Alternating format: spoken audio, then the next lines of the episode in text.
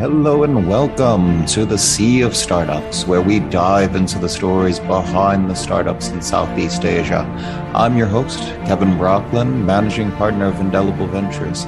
Now, if you're a founder or funder looking to learn more about what drives the startups in Southeast Asia, this podcast is for you.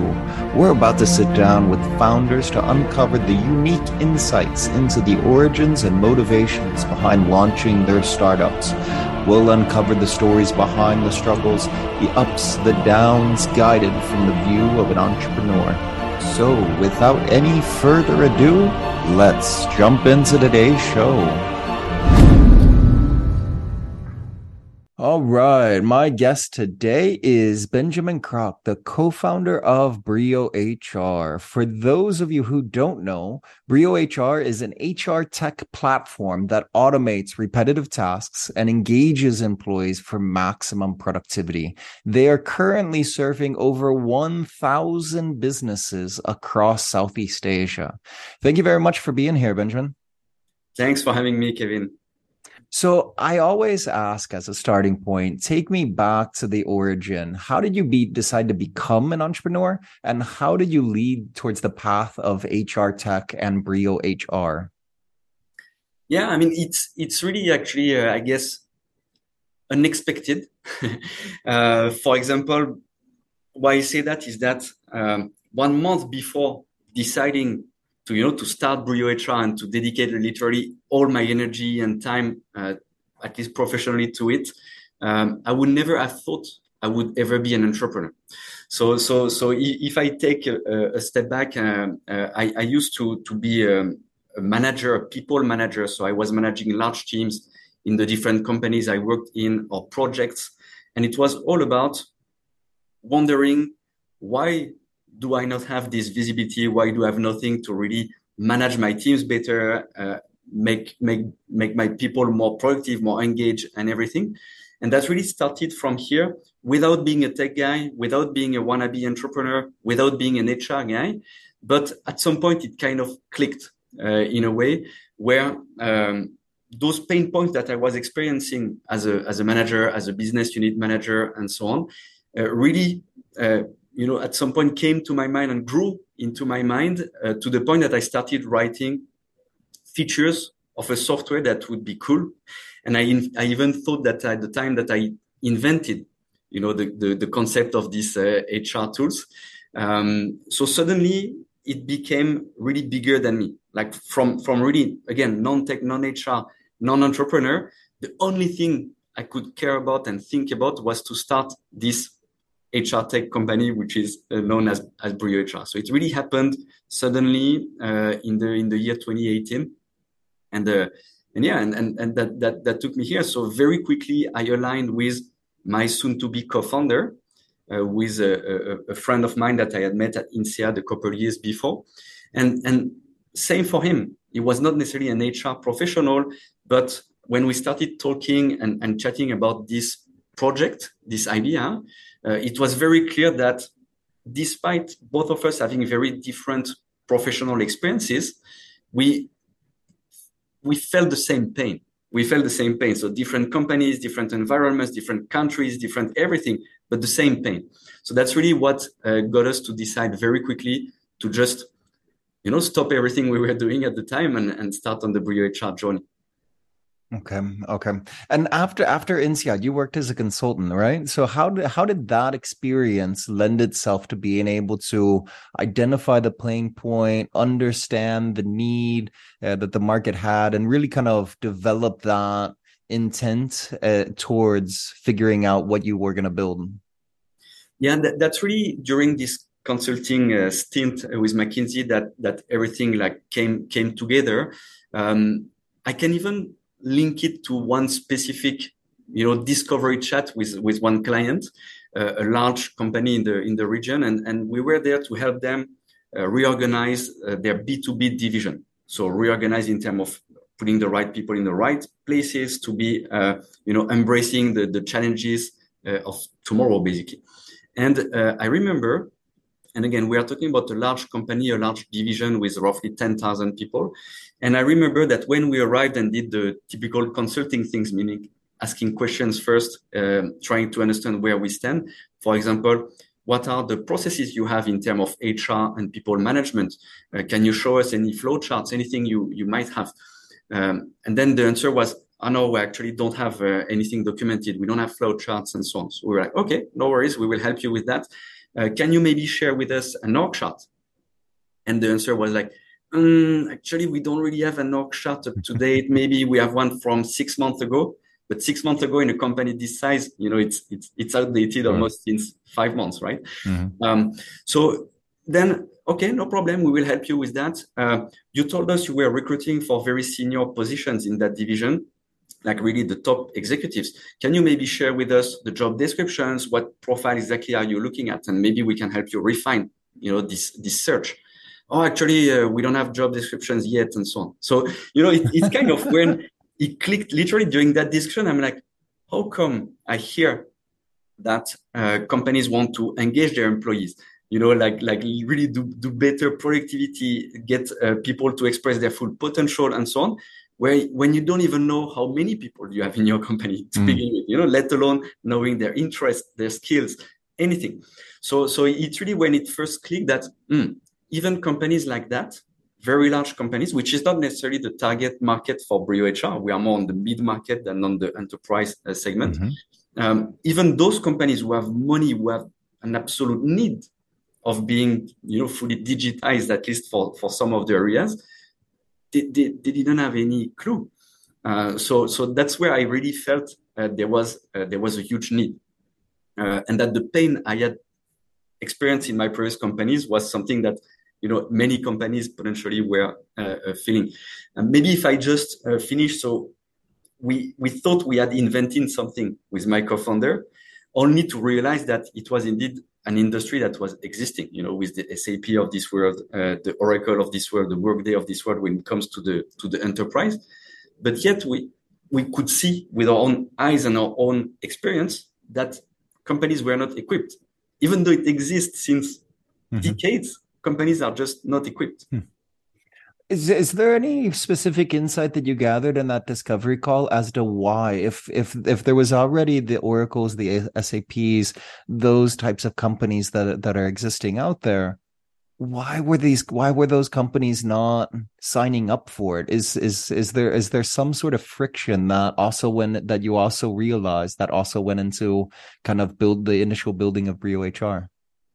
Yeah, I actually I realized like over the, the, the, the, following couple of weeks, basically, I realized that they had those tools. Mm. They had subscribed, and that the problem came uh, from two levels of fragmentation. Fragmentation of fragmentation in terms of the tools themselves, like using something for that purpose, using something else for the other purpose, and so on and so on. So a, a lot of products who didn't necessarily cover the full employee journey nor communicate with each other well. And the second level of fragmentation was the people, like the, the, the, the divisions within that company were not necessarily communicating enough about what kind of tools, how to use them, and so on. And, and I think one of the reasons that didn't make it uh, easy was also that those solutions, again, the SAP, Workday, Oracle, they are extremely heavy, extremely complex, and they are not geared toward the end user at all. They are geared toward the CEO. It's they are giant databases. We are not here to make it easy on uh, the, the, the end user, which is the, the, the employee. So this doesn't help to really, you know, help the the whichever software, whichever application permeate throughout the whole organization, and that's exactly what what we set on doing with Brio HR. Okay. Okay. So you realize the lack of systems, you realize the need case around having the information and all of that, as well as understanding that whatever whatever you were going to build had to be able to penetrate through the entirety of the organization to get the usability in order to get the impact and the results that the intention of these platforms are designed for. So then the next stage, I'm assuming, is you start deciding, hey, let's build an MVP and, and start putting a product together. Tell me a little bit about what was that MVP and what was the process like in building it in the first place? Yeah, I mean, it, it, it was uh, for sure tough. Again, we, we knew nothing um, my co-founder and, and, myself about entrepreneurship. We are, we are not supposed to be entrepreneur, at least me, uh, uh, until we actually became so. Hmm.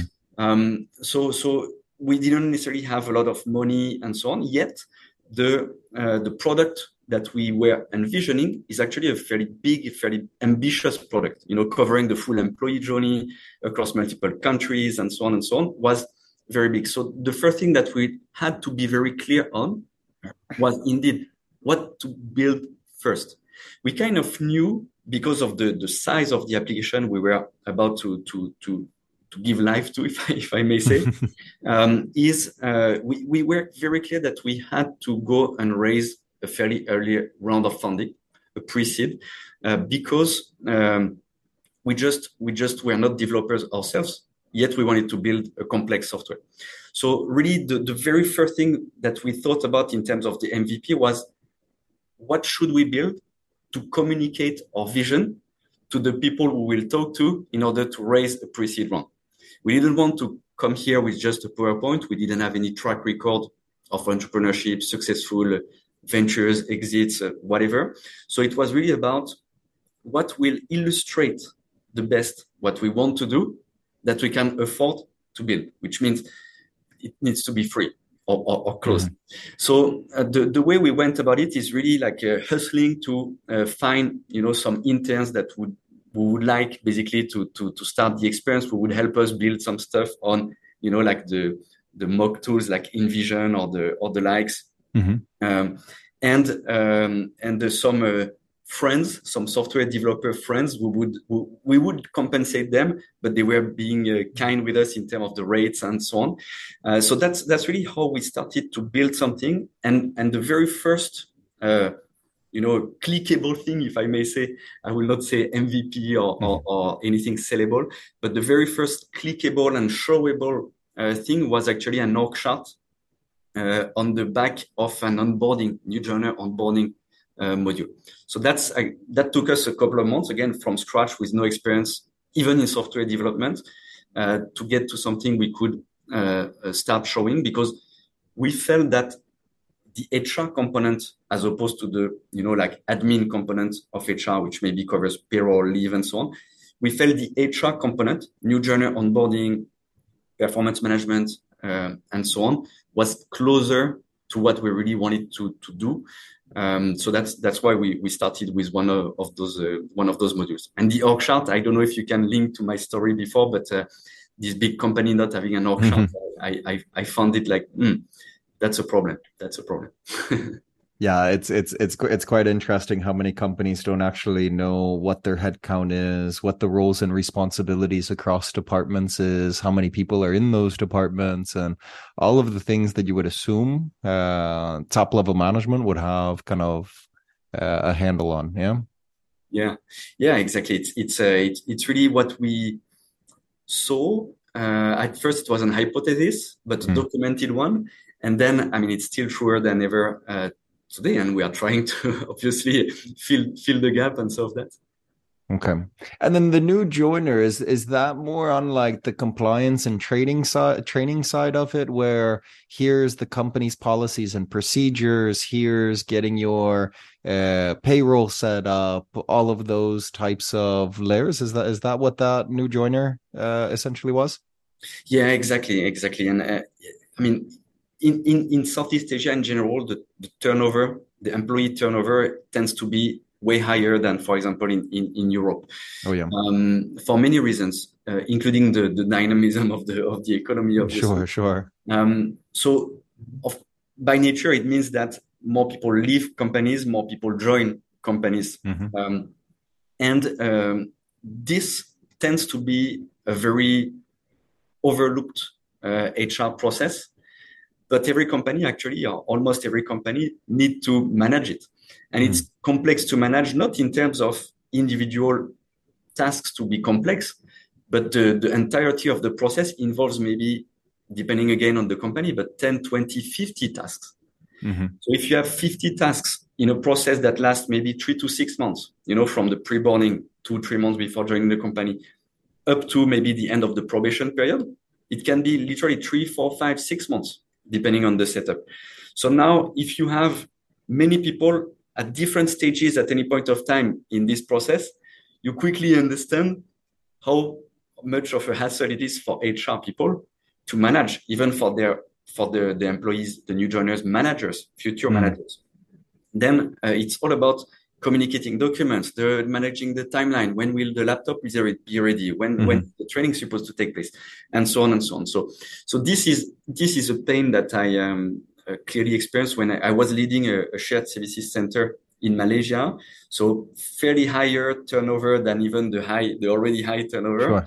Um, and really about processes and execution. So it was very important to have a proper onboarding to get people to execute uh, and to be uh, uh, ramped up as fast as possible upon them joining the company. So that's really where it comes from and where it, what it tries to to solve. Um, and that's the first thing we we decided to tackle. Okay. Okay. No, uh, that's that's that's interesting. And and when when you look at the different roles within an organization, the onboarding process can become quite different as well. Um, you know, some, you know, I, I would have to assume if you're in a technical role, your computer and your laptop is going to be significantly better than if you're in a different type of role that doesn't require. Or if you're in sales, for example, part of your onboarding is also what's the ramp up period on sales. There may be pro- probationary periods. I imagine uh, for large organizations because of the high churn rate, but in also for fast growing organizations as well that it's pretty easy to lose track of these things. So not only can you kind of forget the probationary period, and then if somebody's not working out, now you have financial costs, all of these different sort of quantifiable impacts, right? Yeah, definitely. And, and we had some examples of um, clients who said uh, before using Brio HR for their onboarding, they literally got new joiners and they had forgotten to get their bank details. And because they were fairly large companies with like heavy processes in order to update data in terms of timeline and so on, they just couldn't pay the first month of salary to that person. They had to they had to pay it along with the second month uh, during the second month. So mm. it's it's a simple thing. Oh, we forgot to get your bank details. But actually, once again, I don't blame them. Uh, they might have I don't know 20, 30 people a month entering their onboarding you know process Mm-hmm. And if you multiply that over six months worth of onboarding, you have literally close to 200 people at any point of time being in the onboarding process, each of them at different stages and so. I mean, it, it's complex, right? So definitely we help uh, keep track of that. And there is no more, you know, like PowerPoints that you exchange to fill up some information. Obviously, Excel, obviously, Word, even emails. Everything can be centralized. So you know that everything about anyone, including payroll setup and so on, is in the same place that you just have to type their name and find the information. So that's really literally day and night. Mm-hmm. Um, and, and, and again, I think it's one of the most important processes in any company. Mm-hmm. Give the first impression that you want to give uh, right. uh, to your new joiners and so on. And I don't think it's the, it's given enough, uh, you know, attention uh, so far. Yeah, I mean, I wouldn't even go to so far without having data to support with with what I'm about to say. I would have to imagine poor onboarding procedures also impact higher churn rates because you're not giving the tools and the advantages, whether from a managerial standpoint or documentation standpoint, or all of these different factors that go involved that that get involved into the onboarding, that you're affecting the churn. Yeah, com- completely. I, I mean, I, I remember my own onboarding in a, in a company. I have many anecdotes of, of people sharing with me their, their onboarding. Um, you know, I, I, I, was I was struggling every couple of hours to issue some reports because I felt that my colleagues like knew the numbers, and I didn't know how they did, but I, they knew the numbers very very well. I mean, actual numbers, you know, day to day, intraday numbers. So not something they've learned by experience, but something they had access to. So I had the tool. I was trying to run my own reports, and um, after maybe, yeah, six weeks, two months, uh, someone basically told me, "Oh, but you know, you're not in the distribution list." I'm like, "What do you mean distribution list?" Distribution list. This report is sent to uh, many people every two hours, and you have a heat map of the numbers that matter across you know different divisions uh, and so on. And I'm like, guys, I'm hired in a very fairly senior position, so it's okay. I, I can I can hold my own. I can find my way. I, I, I will not you know I will not necessarily uh, have an issue with that, even though I felt that I wasted so much time and even it created a bit of stress, you know, trying to catch up and, mm. and so on in a totally new job. But as a senior, uh, in a senior role, you find your way. I mean, it, it's it's fine. But in a more junior role, similar experience, I understand that someone would say, "Hey, it's not for me," just sure. just because they were not properly informed about a few basic things. Oh, basically, you will need this kind of report. Then make sure you're on that distribution list. This is yeah. the kind of, of task. You know, eh, you mentioned yeah. the laptop before, but it can even go to the actual job things. Sure. That are easy to to to to share. Mm. But that if you don't, it, it will cause the new joiner to really live a, a very difficult first few weeks. And and and they can for sure right away decide that it's not mm. the hmm. company for them. So how how then do you tackle that problem? Because I'm I'm gonna venture a guess and say from company to company and from department to department, that there's differences in the way that they approach the onboarding procedures and all of this. So when you're looking at being able to provide a service that can help automate that and enable better tracking, how do you get the onboarding of the client themselves, the company, the HR department, in order to be able to insert and plan out those different milestones through the onboarding process? Because I I'd, I'd venture to guess that some of it is it's a combination of standardized and customized. Yeah. Yeah, exactly. I mean, there there is, I would say, there is one important thing. Obviously, that is the platform itself. So we we we knew and we decided from the get go uh, to to start with the hypothesis that uh, the HR pain points were shared across industries, even across geographies. At least when it comes to things such as onboarding.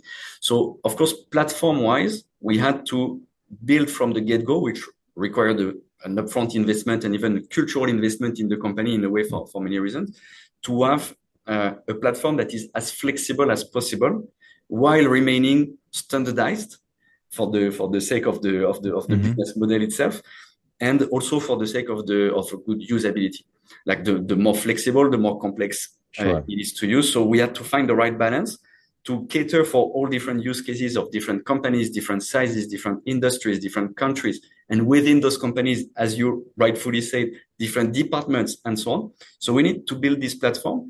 And at the same time, we always operate in a very consultative, almost consulting way, even though it's not a, a, an actual, uh, you know, business line of us to, to, to, to do consulting. But in, in reality, we do consulting when we can to help our clients uh, use some of our maybe pre-built onboarding processes or even to suggest something that might work better than whatever they were actually doing and they might be struggling on.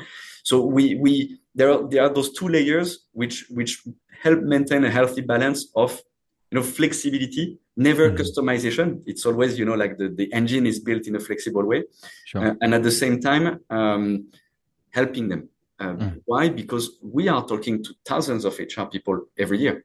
So we know the best practices about this or that process. At, at, at, least we have heard about different ways to handle different situations and so on.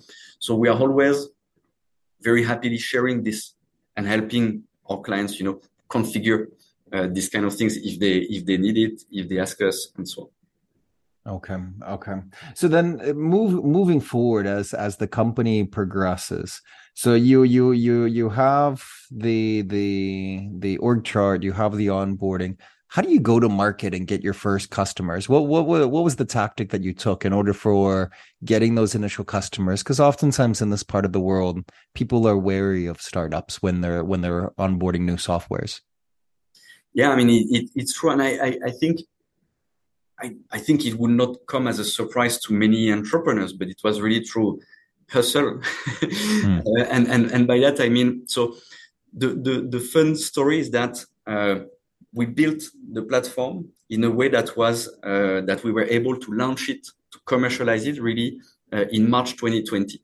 Mm-hmm. Um, so if if you remember what was uh, happening at the time, uh, like literally, I think on the 16th of March, or, or, I mean, throughout the month of March in many countries, mm-hmm.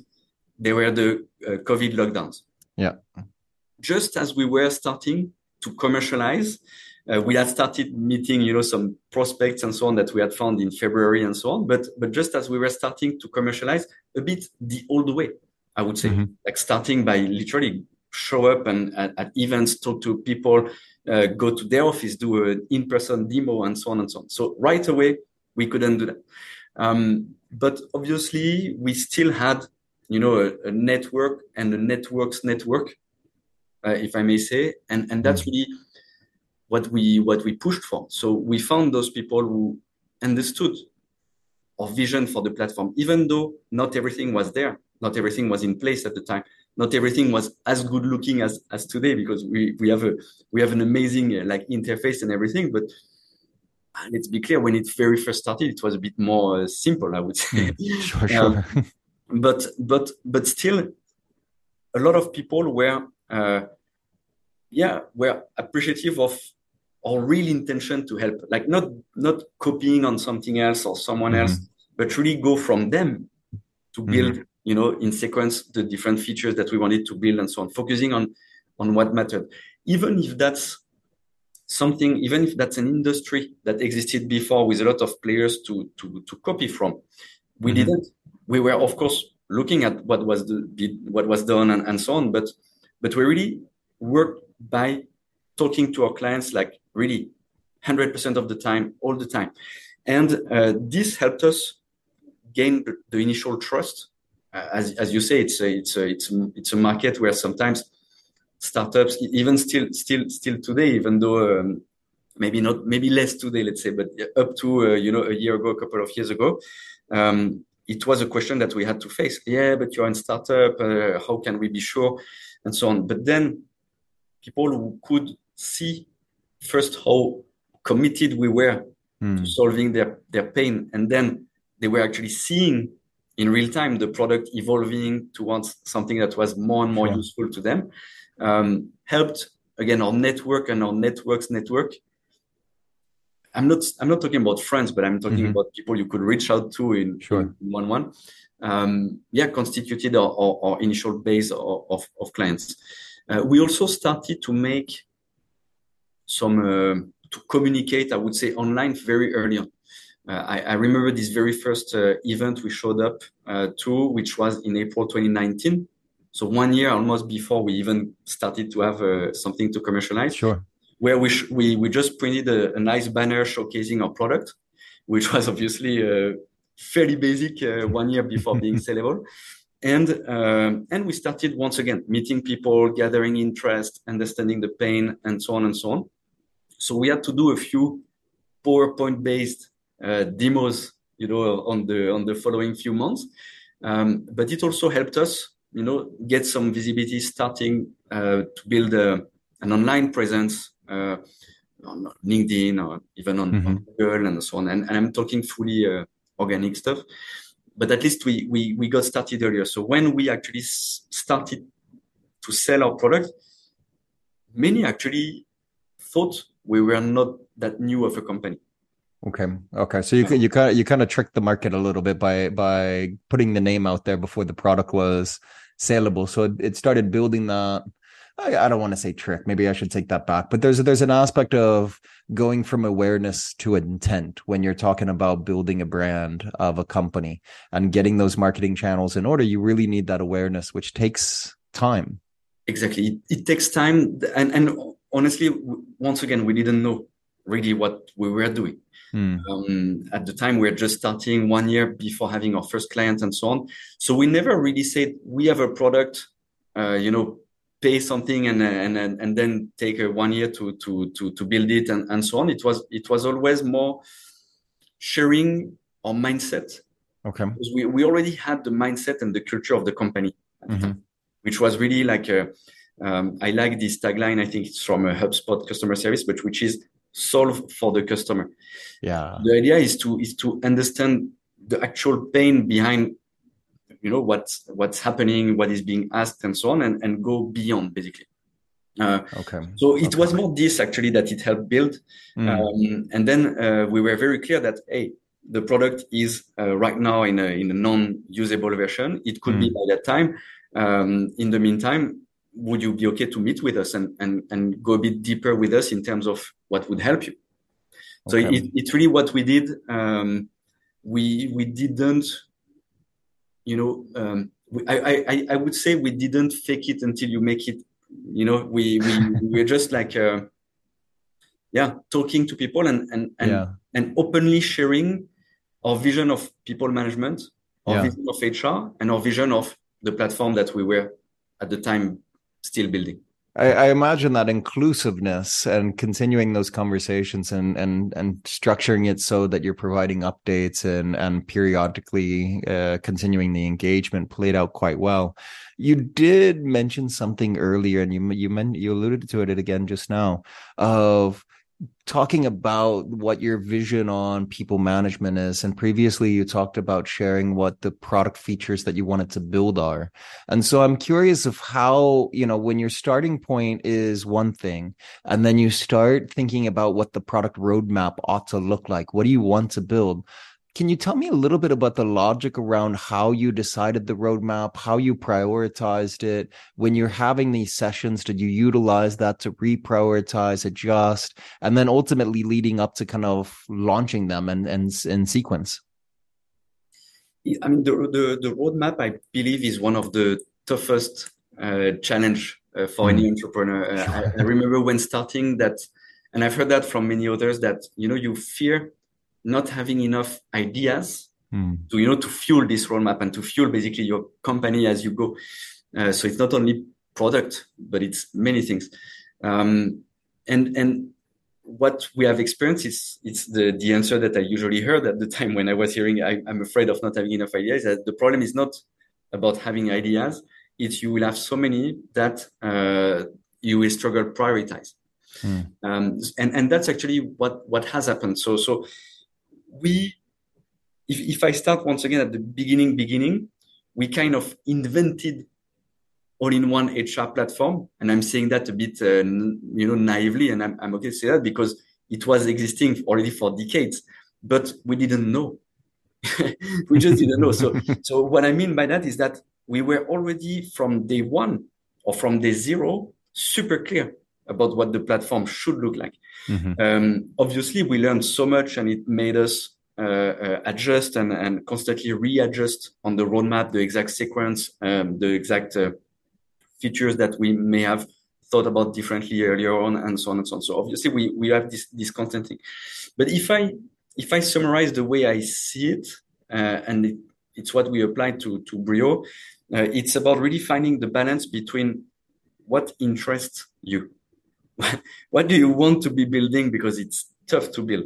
What do you want to be building? And, and this i will never compromise. I will never be doing what i've done for the past four ish years um, if i was not absolutely passionate about every single day of the roadmap. Mm. um, so that's for me the first non-negotiable whatever feature. Uh, and the second thing of course because i, I talked about the balance uh, the second thing is knowing that how do you make a healthy, thriving company? And obviously, this links to the clients. So, to give an example, we, we really first started with uh, HR modules. So, I Mhm. mentioned the onboarding, we had discussion around performance management, um, we had discussion about recruitment, you know. Um, but in Southeast Asia, especially, payroll, for instance, is an absolutely necessary part of HR Mm. Uh, or at least of an all-in-one HR platform, let's say. Um, so, so you know, even though we we we wanted to to focus on the on the HR aspect, uh, we knew that we had to build payroll, and um, and we balanced it. So we started with onboarding, performance, talk to clients, built our brand around this, built our credibility as well around those, and then uh, starting to build payroll. Then, of course, payroll especially when you cover multiple countries as we do and so on it's it's very uh, i mean it you can go very deep. So so when we knew that payroll was an enabler to our uh, to our hr modules and so on we really went deep in payroll. Because again we knew what why we were doing that. We knew what what benefit to the company and what uh, progress towards our mission you know really to the, the, the people component and, and so on it was bringing to, to go deeper in payroll. So so it's it's constantly a, a balance, but yeah, again, HR, I know not payroll, and then uh, the the what we call the admin automation, so payroll, leave management, you know, expense claims, and so on. So all the slightly more transactional things, but which are extremely core and important to every single company. We were just adding the other layer, and we wanted to even the, the internal culture of the company to be aligned that we are we are not a, a, an HR admin company like like like many, but we are a, an HR and people management company. Even though in the end you have similarities um, uh, in terms of the modules you build, in terms of features you build, you still have some differences in terms of how you build your sales, your support, your communication online, everything basically around the product. Mm-hmm.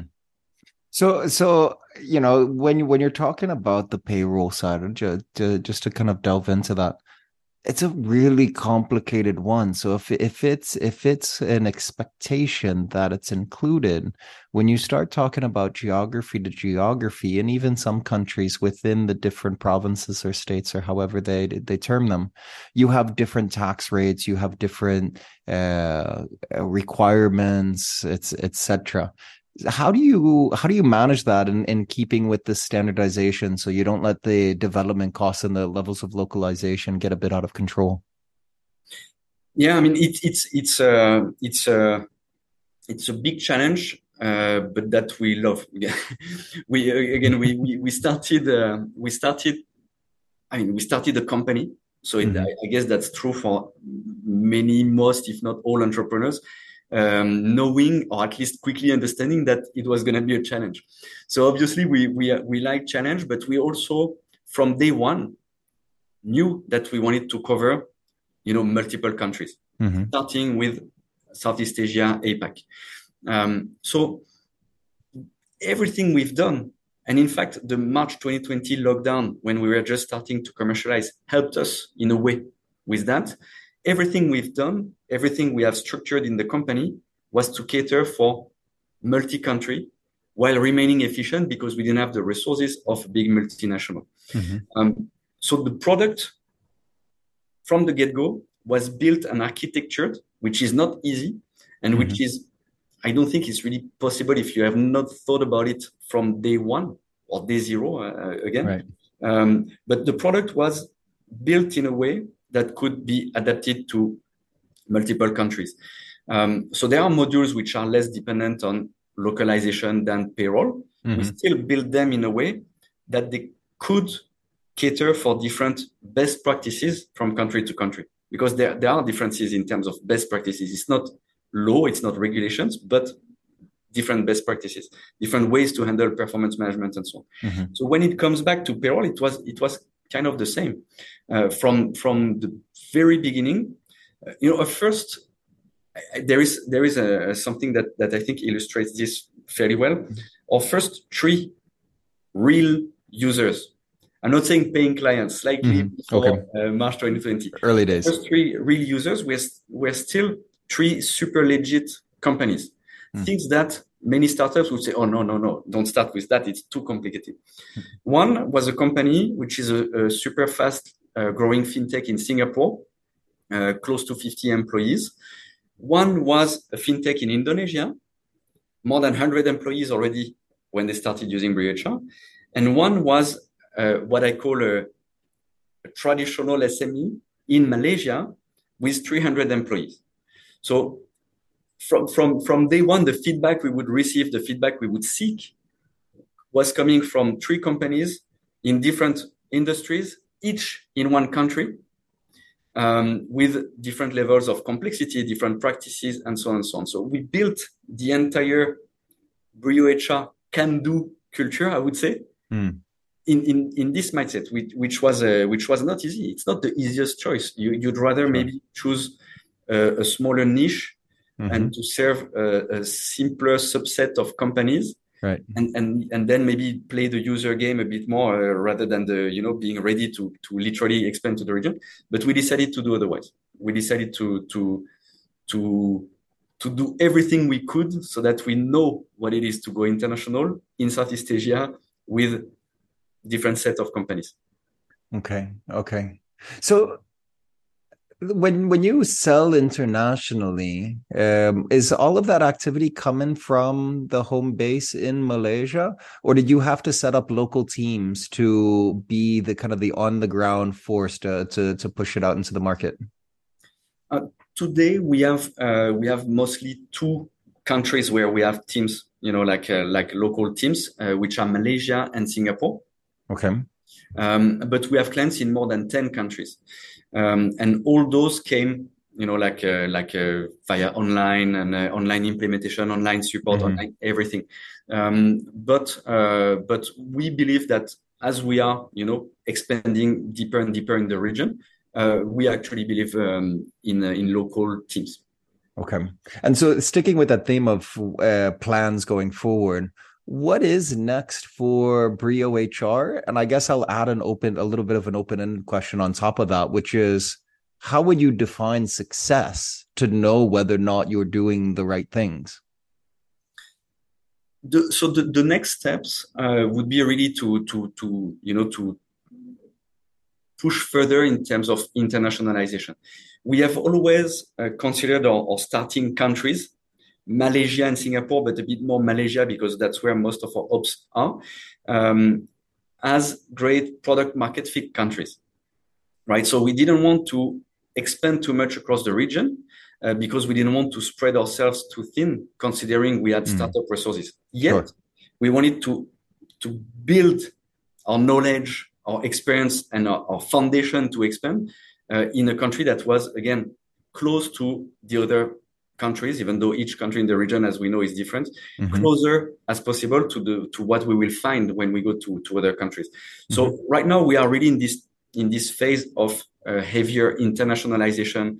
Uh, we are uh, about to to launch um, Indonesia payroll very soon.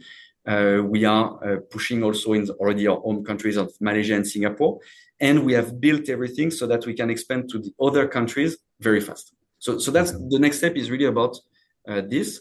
When it comes to defining success, I think it it comes in two ways. First, the, the input. uh, so, in terms of input, we wanted from the get go to uh, build a, a, a, sound business uh, that was uh, able to cover the full region. So, it's very into what I said earlier. We want to accomplish this internationalization, and we have put everything in place the foundation in order to be able to do that. But now we are executing on this.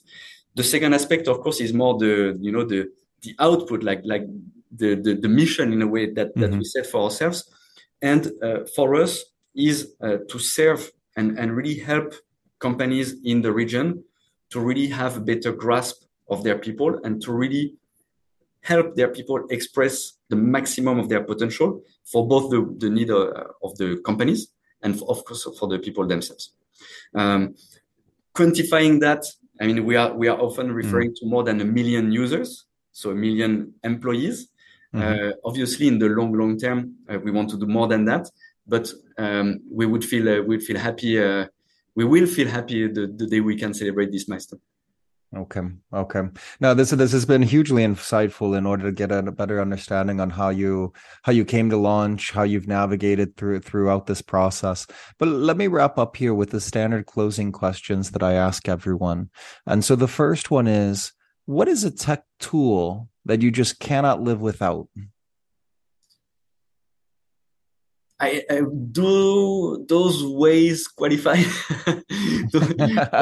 for me, Waze is and, and will maybe not forever be, but but uh, but so far has been honestly the, the one tool I couldn't do without with no proper alternative and so on. Yeah, uh, so yeah.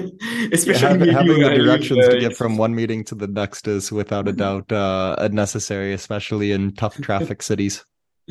Yes, it remains a very traditional uh, app in a way just because it's super established for quite some time. Yeah. It still remains the one that I never forget to turn on.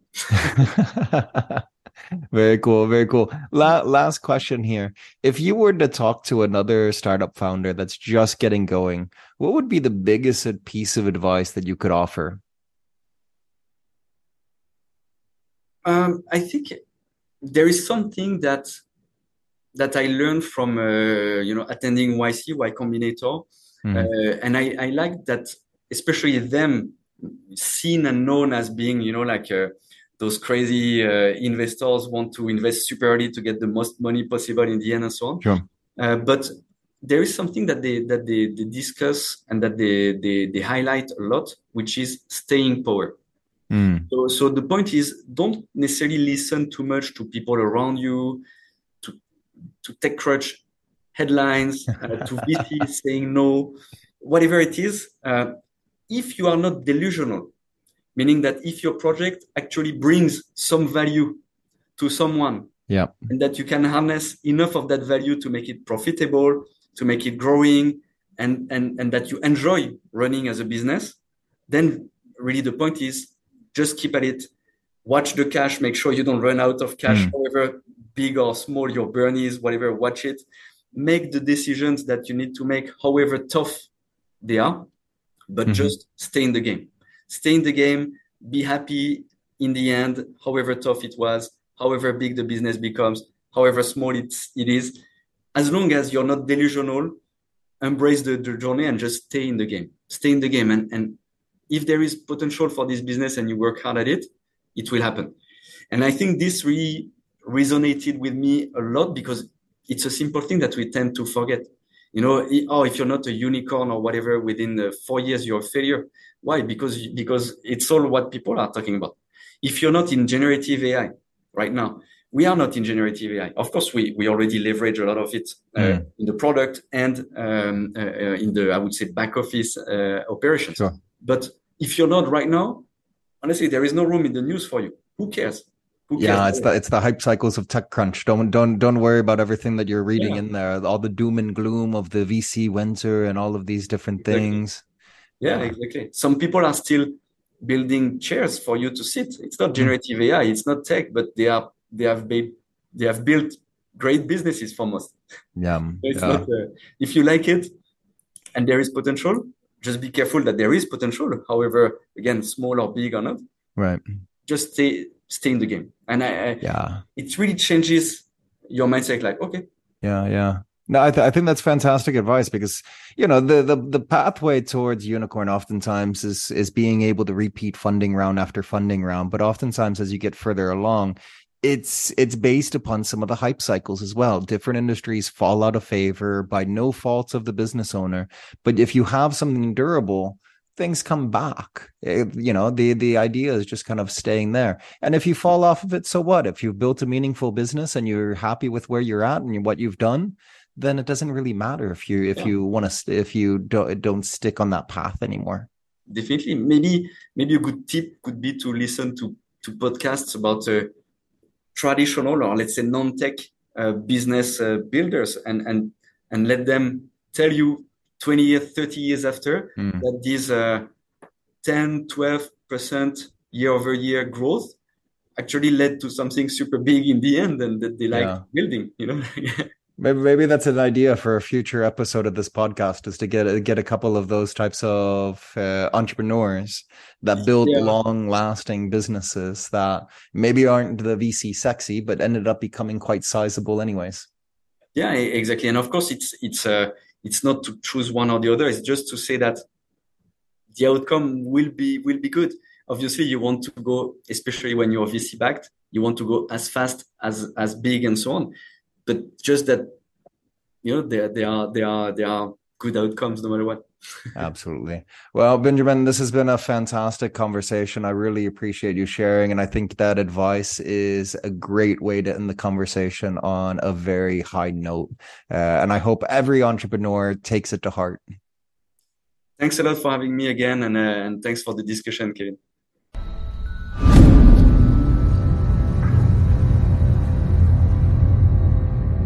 All right, that wraps it up for another fantastic episode of the Sea of Startups. If you've enjoyed this episode, please share it with a friend.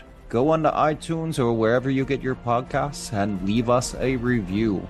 It's the best way for us to get discovered and to have these startup stories reach a broader audience. If you have any suggestions or would like to get in touch, you can email me at kevin at indelible.vc. As always, I'm your host, Kevin Brockland from Indelible Ventures, and this is the Sea of Startups.